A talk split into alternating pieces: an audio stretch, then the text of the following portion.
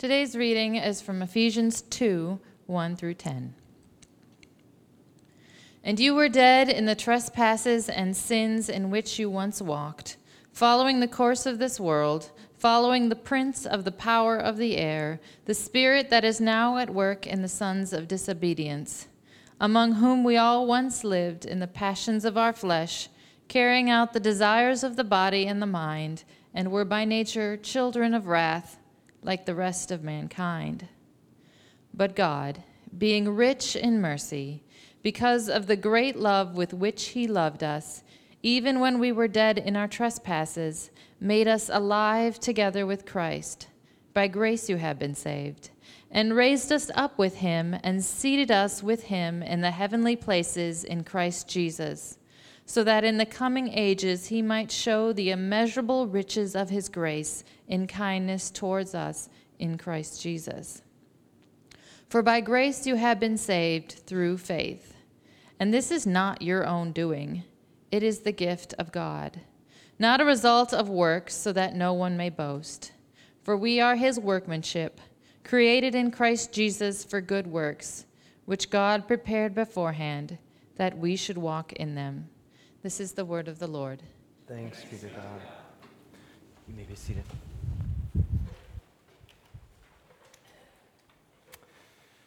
Well, good morning. Uh, my name is Gabe Coyle. I'm the campus pastor here at Christ Community's downtown campus. And if you are new with us, then you would be good to know for you to know, for, it'd be really good for you to know that we have one church, but in five locations across the Kansas City metro area. And here's the deal whether a church has multiple campuses or one campus, whether it's a church of 50, a church of 500, a church of 5,000, one thing is kind of a constant, and it's a little annoying. Um, it's that the church is weird, isn't it? I mean, you know it, I know it, so let's just own it. The, the reality is, the church as an organism or an organization, it's unlike any other movement, any other institution in our lives. And at times I've really struggled with this. Like, how does the church fit in all of this? When I was in college, I was a part of a music traveling team, and we went throughout the Midwest uh, to different churches, and we would help bring a respite to pastors and Sunday morning volunteers by either leading part or even the whole worship gathering. And uh, the name of this team that, w- that, that would travel around the Midwest, get ready for it, it was Heart Song. Heart Song. You know, with a name like that, you would think we would look a little bit like this.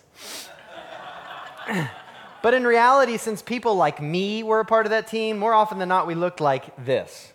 And the reality is, on more than one occasion, man, if I just had a dollar for every time we were introduced as heartthrob, like, can you, like, introducing this morning, heartthrob, it's heart song, come on. Anyway, a little pent up aggression.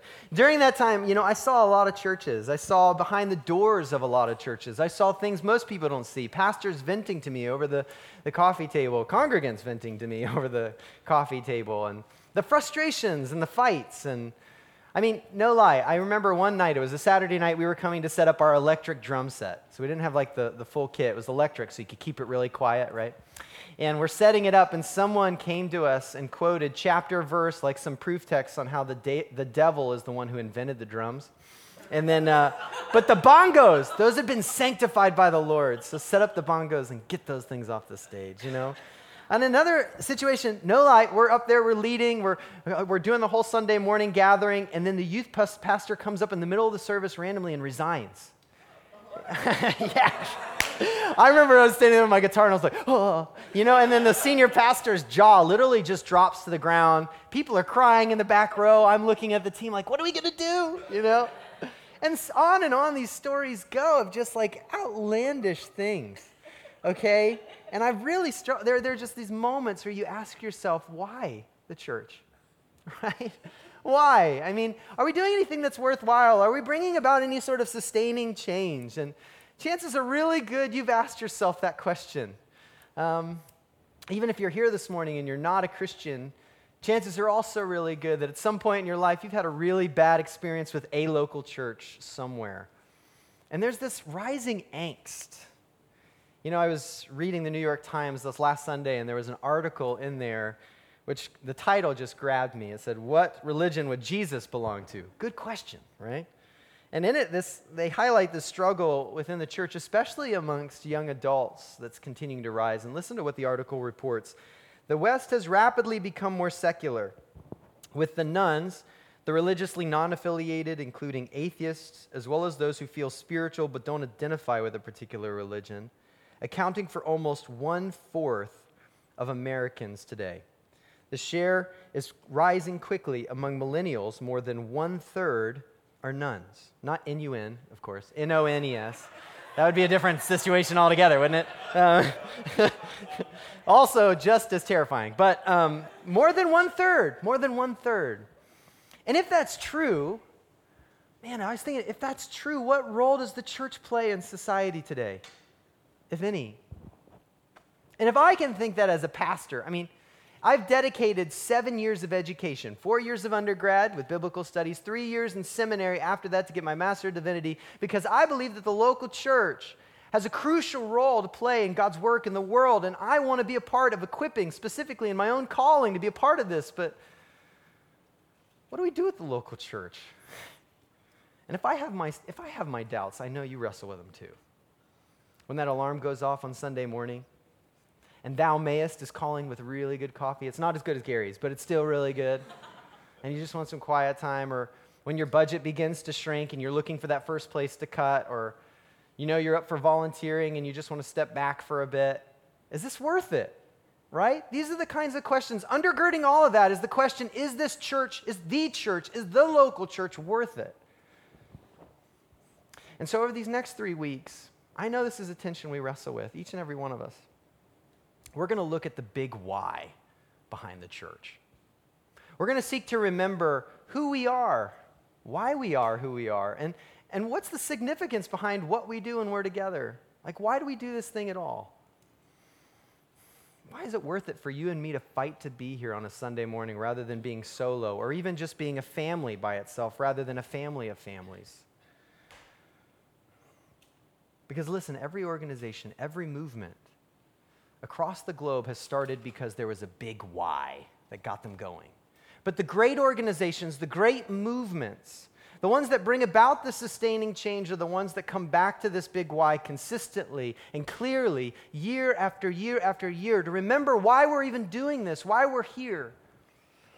And listen, the good news is that we're not the first church to have wrestled with this big why to forget the big why, to, to question the big why. Actually, a church in the first century, super proximate to the resurrection of Jesus, the church of Ephesus was wrestling with this big why. And the Apostle Paul, when he helps them, when he helps the church in Ephesus in the first century, he actually helps every church thereafter for the past 2,000 years to remember why. Why the church? Why the church? And you know what it is? You know what keeps me coming back week after week? You know, I, I was wrestling in this passage this week. But, but hear, hear me. Why do, we, why do we come back week after week? What, what is the purpose of the church? Why, why do we even, why do we do this? I think we find the first initial spark in the answering our, our question in the Apostle Paul's prayer for the Ephesian church in Ephesians chapter 1, verses 18 and 19, where he says this I pray that the eyes of your heart may be enlightened so that you will know what is the hope of his calling? What are the riches of the glory of his inheritance in the saints? And what's the surpassing greatness of his power towards us who believe? Do you see that? There's hope here. There's hope here. When the rest of the world starts crying out, especially with some of the certain, you know, relevant issues in the news today, when the world is crying out that the sky is falling, so you might as well hold on to despair because that makes us really good consumers, there's hope here. When the rest of the world might even say, Eat and drink and be merry, for tomorrow we may die, or this nation may crumble, or this world is going to hell in a handbasket, what do we say? At the very center of this institution called the local church, there's hope. Not cynicism, not a naive optimism, but hope. And it's passages like this that inform this audacious belief that, that we pound the table with excitement here at Christ Community, that the local church, as God designed it, really is the hope of the world. Why? Because she's the bearer of that hope. When all these other institutions are founded for various good reasons, the church has its very foundation hope. Hope. And over these next three weeks, we're going to tease out what this hope actually means how it's hope for me, how it's hope for us, and how it's hope for all. That's the next three weeks, okay? That's the big picture. And if you're tired, if you're worn out with the church, if you're frustrated with the church, if you're jaded with the church, there's hope here. And we've got to remember. We've got to remember. And so, to kick things off this morning um, in this series, we're going to begin by looking at how this hope is really personal. Because listen, if it doesn't impact you and yours and my life individually, I mean, what's the point? There's hope here for me for you, not just for the world, not just for our neighbor, but for each and every one of you seated in these chairs this morning. There's hope for you and for me today, okay? And this hope, you know, you heard the passage being read. This is a hope that is more honest, it's more hopeful and its word that, that it brings to us than anything else this world has to offer. There's hope here, and this is why. This is what we're going to focus in on this morning specifically. In light of this broader hope, there's hope here because the church has the best story. The church has the best story. It's a story that's anchored in reality, and it's a story that knows you, like really knows you. It's a story that resurrects you, and it's actually a story that includes, of all people, you and me and a mission that is so much bigger than you and me. That's our roadmap for this morning. The church has the best story because it knows you, it resurrects you, and it includes the likes of you, and especially, surprisingly, me, and something so much bigger than you and me. Um, and that's the hope we're offered. So, if you wouldn't mind, would you please turn with me to Ephesians chapter 2? We're going to walk through these 10 verses together. And look with me here, beginning in verse 1, at what the Apostle Paul writes. I mean, his, ver- his words just sound so hopeful, don't they? And you were dead. no, they don't sound hopeful at first. Let's, let's keep going. And you were dead in the trespasses and sins in which you once walked, following the course of this world, following the prince of the power of the air, the spirit that is now at work in the sons of disobedience, among whom we all once lived in the passions of our flesh carrying out the desires of the body and the mind, and were by nature children of wrath like the rest of mankind. What we see first here is that the church has the story that knows you. In order to really know someone, the more you get to know someone, you, you not only understand where they're from, but you understand what they've come through, right? And all of these verbs in the first three verses are in the past tense. They're the past tense. This is who you were. If you're a follower of Jesus and you proclaim Christ as Lord and Savior, this is who you were. This no longer defines you. And when we look at the story of our lives before Jesus, we were dead. Not on life support, not with cancer, with the chance of one out of 10 surviving if you changed your diet and you got the right chemo, just dead. If you look across the pages of Scripture, there is a unified understanding that life, like really living, it only comes in relationship with the author of life, God Himself. That's where life is found. And when we chose a life apart from God, our sin, which is missing the mark of God's perfect design, it actually created a barrier between the author of life and ourselves. And so we found ourselves choosing death. And as dead people, we did what dead people do. Like we chose things that taste like death, smell like death, look like death because we were dead. And to make matters worse, Paul says this wasn't by chance. This wasn't an accident. I mean, what does he say? You followed what? The course of this world. There's, there's a way in which this world is now perverted in its design that it ensures you stay stuck in this death. Do you get that? Like a dictator who promises freedom, but as soon as he's given power, just comes down with the hammer of even greater oppression. Satan has been leading the rebellion against God's good design all the way from the beginning, and he's been promising life, but then offering death upon death upon death. And he's designed now in his perversion of a broken world where he is the prince of the power of the air to actually create or actually distort God's good world in such a way that we find ourselves trapped in death.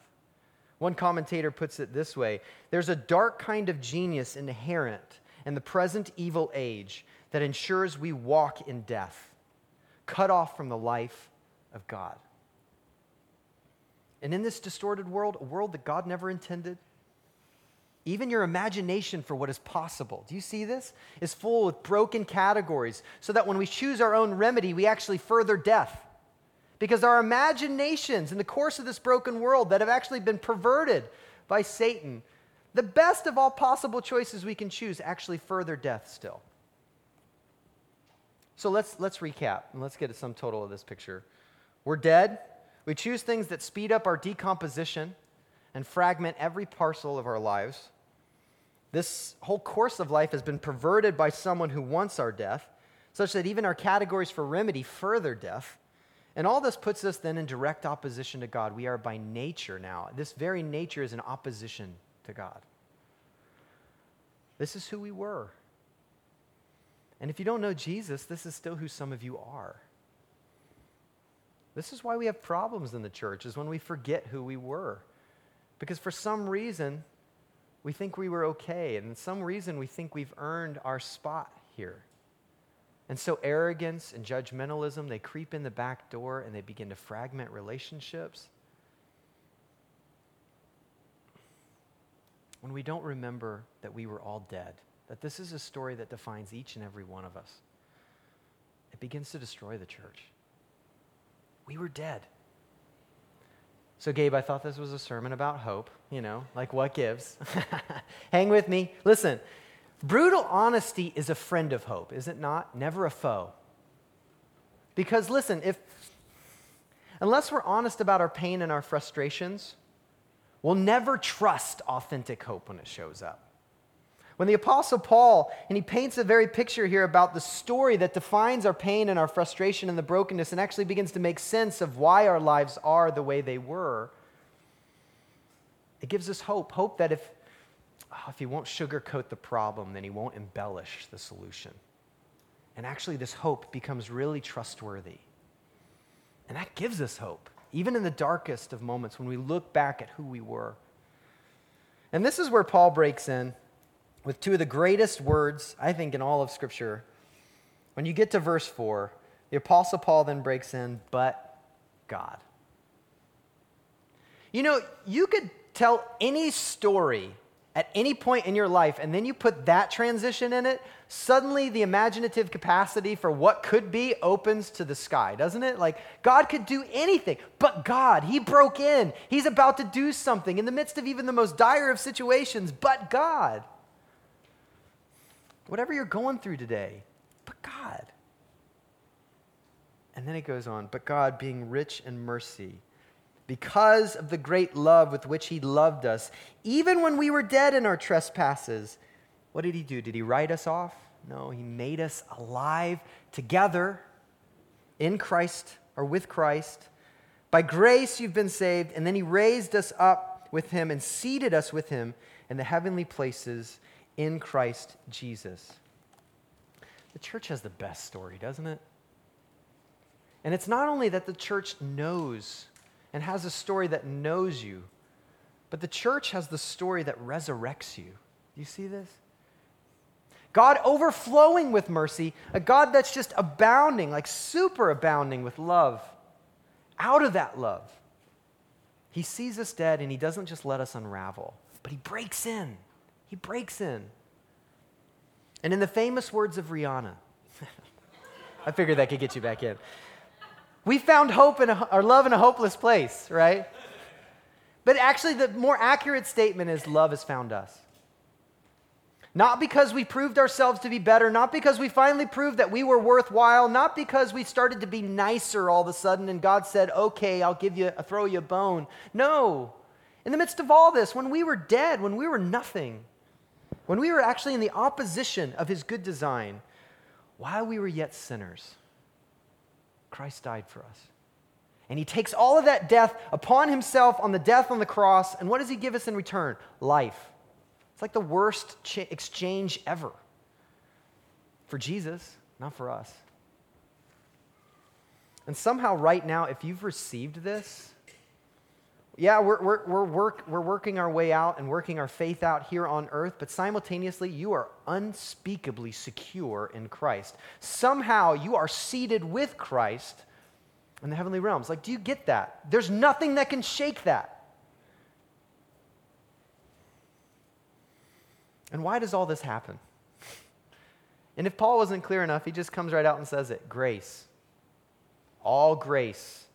Just grace undeserved, unexplainable good for no other reason but because of the unexplainable goodness of God. You have been saved, you have been redeemed, you have been made alive, not because you're impressive, but because God is. Like, God is that impressive. and it doesn't even stop there. What, what, you know, this is where I start to think, okay, what's the catch, right? Like, what's God's plan after He's given us all this grace? What does He want to do with us? Look at verse 7. So that, whenever you see so that, you're starting to see the reason, the why. So that in the coming ages He might show the immeasurable riches of His grace and kindness toward us in Christ Jesus. For by grace you've been saved through faith, and this is not your own doing, it is the gift of God, not a result of works, so that no one may boast. He's resurrected us by grace just to give us more grace. Like an eternity of delight. That's who God is. It's not any fine print, there's no catch. It's just because he's that good and it feels so foreign because so much of life doesn't feel that way, but that's who he is. And if that doesn't simultaneously shut our mouths from any sort of arrogance, but simultaneously open our mouths to great praise, I don't know what will. And that's what the Apostle Paul is doing here. He's telling us the story of who we are. And you know, all this is available sola fide, through faith alone, right? When you put all that dead weight on Christ and his finished work and his life, his death, his resurrection, it's available to you. And this is why there's hope here. The church has the story that resurrects you. Every week you come through those doors. This is the story we return to. This is the story we seek to tease out. This is the story that comes to define us, that we can't figure out on our own, that we need other people in our lives who are following Jesus, that we need to sit underneath the tutelage of God's word to continue to expand our hearts and imaginations, where our weary hearts are reminded of grace where our dull hearts are trained once again to trust, and where our waned hope is reassured. This is why there's hope here. And maybe you've been coming for a while, and maybe, you know, you've been a part of the church your whole life, or at least for a significant part of your life, and you're asking why church? Why should this be a part of my weekly rhythm, or maybe even community? Like, why do any of this? And you've forgotten that there's hope here. You've forgotten the story that's been entrusted uniquely to the people of God, the church. This morning, I want to introduce you to Kristen. Kristen attends our Olathe campus, but it wasn't always so. She wasn't engaged in church, and by God's grace, someone invited her. And she heard this story. She heard hope. So let's watch and learn. I didn't go to church a lot as a kid. It was just my mother who went to church on occasion, um, but she always believed in Jesus, would always pray with us. So I did believe in him, um, but I didn't know what it meant to truly believe in him and to follow him. On November 3rd, 2015, um, my two month old father uh, went to work and decided he wasn't going to come home. I wanted to lay in bed till I died. I didn't know what to do. I had no job. Um, was going to be a stay-at-home mom. I just re- I just reached a point of knowing that everything I ever do- did in my life to make me feel happy or have this wonderful life was so wrong.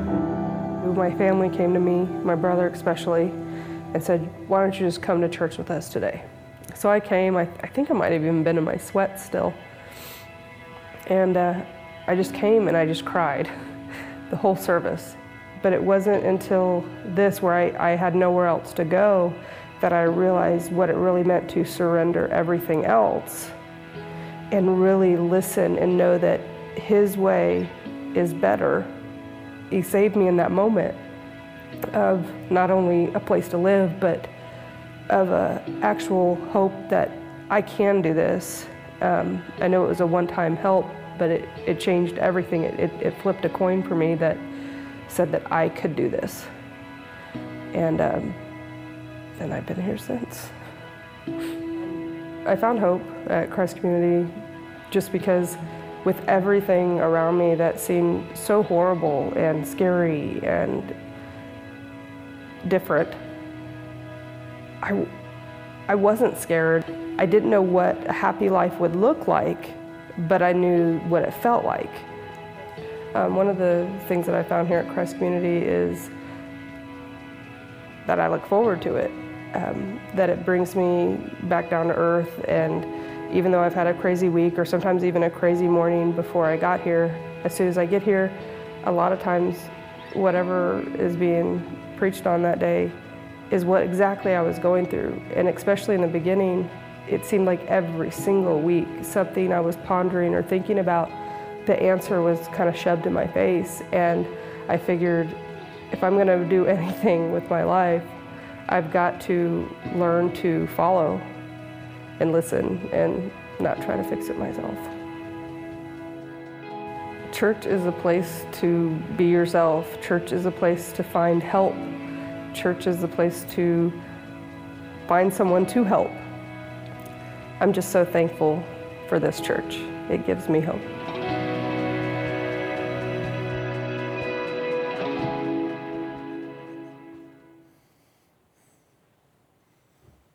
That story, I've watched it a lot this week um, in preparing, and but it always just gives me so much hope to see how the gospel is really impacting people. Because the church, listen, and, and, I want you to know look, if, if you're new, this can sound really self promotion y. It's like, what's all this talk of Christ community? That's not the point, okay? We, we know Christ community is not the only faithful church or seeking to be the fa- only faithful church in the Kansas City metro. There's a lot of great things happening, but we think that God's doing something really special here and He's entrusted us with this word of hope, and we long to proclaim it from the rooftops because anything less than that is just a poor stewardship of the, good, the goodness of the gospel He's called us to proclaim. And to be quiet just feels like a disservice. And when you see that, when I see that, I'm like, oh, the church is worth it. Because God's working through His people. The church has been entrusted with this hope. Not just one person, God does work through one, not just one family. God does work with through one family, but He does something unique through the church gathered together, a family of families that brings plausibility to that hope that it really can change community, not just an individual who might be really weird off by themselves. Like, there's something beautiful about the church. There's hope here for you and me. And, and it comes in the one, most unusual of ways in the story, the best story, a story that knows you a story that resurrects you. And if that wasn't enough, it's a story that includes you. It includes me. This is why the Apostle Paul says then in verse 10 For we together are his workmanship, this work of art created in Christ Jesus for good works, which God prepared beforehand that we should walk in them. Together, we've been made something wholly new with a whole new framework of what is good, a whole new course. Did you see this? It's a whole new course. In opposition to the course of the world, there's a whole new pathway that God has now designed and laid out. And by the power of the Spirit working within us, we're called to actually good works rather than death. And we have a whole new imagination for what's possible. Not just imagination with broken categories, but imagination for what's possible with God's presence in our lives. And I start to finally understand what the Apostle Paul means later in this letter in Ephesians chapter 3, verse 20, when he's talking about, what God is doing and who God is, he says, Now to him who's able to do far more abundantly than all that we ask or think, according to the power at work within him, within us. To him be glory. Where? In the bearers of this hope in the church. And in Christ Jesus throughout all generations, forever and ever. Man, I want to give my life to that.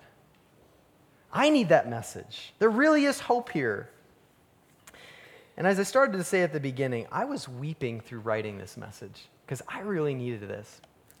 I don't know about you, but I was just weeping, remembering where I've been, looking at what is now possible, what God has done in my life and what He's done in this group of believers. And that He includes people like you and me to be a part of this. And they were not tears of sadness, they were tears of joy and hope. God calls you and me to hope. That's the center of the gospel. It runs deeper than anything else hope. And my prayer is that we join with Paul's prayer, that we would have our hearts enlightened and that we'd come to understand this hope. This hope. And I asked myself a question, a question I really want you to ask this morning of yourself. Are you embracing this hope for yourself? Not just have you embraced it at one point in time, but are you living in light of that hope today? Like, are you embracing this hope for yourself? And listen this morning, if you're here and you've never given your life to Jesus, you look at verses one through three and you say, That's where I'm at. Then this morning, now's the time to let God do the work in you that He has said He will do. He will make you alive. If you're dead and you're swimming in a pool of death, all you have to do is begin the conversation with Him. He's already taken the initiative. He's already sent his son who lived, died, and rose again for you. And now what we do is we respond to that in prayer by saying, I am dead without you. I need you to forgive me, to make me alive. And Jesus' life, death, and resurrection was sufficient for me. That's all it takes. Step one. But I think for the majority of you this morning, you've been in the church for, the, for a while and you're, you're asking why church. You may not ask it every week, but there come those moments where you, where you think, you know what, I'm going to step back. I've been doing this for a while, but I just, and you're getting jaded and maybe you're worn out and you're frustrated. I get it. Vision, it fades. Hope, it leaks. And it's not going to be some new innovative program that's going to stir this hope again. You know what it is? The church has the best story. And it's returning to this story again and again and again and surrounding yourself with people who point yourself point you to the story again and again. And now you have to ask yourself are you willing to embrace this hope for yourself? To live in light? Because why live in despair any longer? You know what will happen if you embrace this hope or you're living in light of this hope? When you look at the past even wounds even brokenness, you'll look back in gratitude. You won't find yourself living in the wounds of the past. Because what does the Apostle Paul do? He, what does he say? He, he brings up these three verses at the beginning and tells us of this terrible picture of what was. And he doesn't do it to then shove it in our face and to stir up bitterness. How could God let that happen? He doesn't do it to make us angry. How, how dare they let that happen? He does it to stir gratitude. Remember where you were because this should stir gratitude for where you are. And then when you've experienced God's grace and you're embracing this hope and you look forward, it'll actually stir an unspeakable humility in your life. An unbelievable humility. Because you know that you came to follow Jesus not because you were smarter than anyone else. You're carrying out good works and maybe you have a better life than other people. But it's not because you're a better person. It's because God actually broke in. Do you see this? He's the one who's laid out those good works, and you walked in them. He laid them out, though. So there's no room for boasting, it's humility. And then at the end of the day, you have a whole new imagination for what's possible because God broke in. If He's done this, if He's brought me from death to life, even now, how much more can He do? How much more can He do? And that marriage that's on the brink of failure, and that community that seems absolutely broken and without jobs and without relationships and your own battle with those destructive habits. There's a whole new imagination for what's possible. There's hope here. Hope for you, hope for me. That's because the church has the best story a story that knows you even better than you know yourself. It resurrects you, and it includes you in a mission bigger than you. Are you embracing that hope for yourself? Don't choose despair another day, okay? Let's pray. God, I, I as I was writing, I need this message. As I was reading from the Apostle Paul, I want to understand the hope of Christ life, death, and resurrection, and how that hope just has unbelievable implications for my own story, for each and every one of the stories that are seated in this room this morning. God, this is why we gather, because not to puff ourselves up, but to hold fast to the hope that so easily wanes throughout the rest of our days and weeks. God, we need your hope. We need to remember how the church is the bearer of that hope. So, God, help us. May we see that hope. May we embrace it for ourselves. And so may it invigorate a greater gratitude, humility, and imagination for what you're doing in the world. We pray all this in the name of Jesus, our Lord and Savior, our hope. Amen.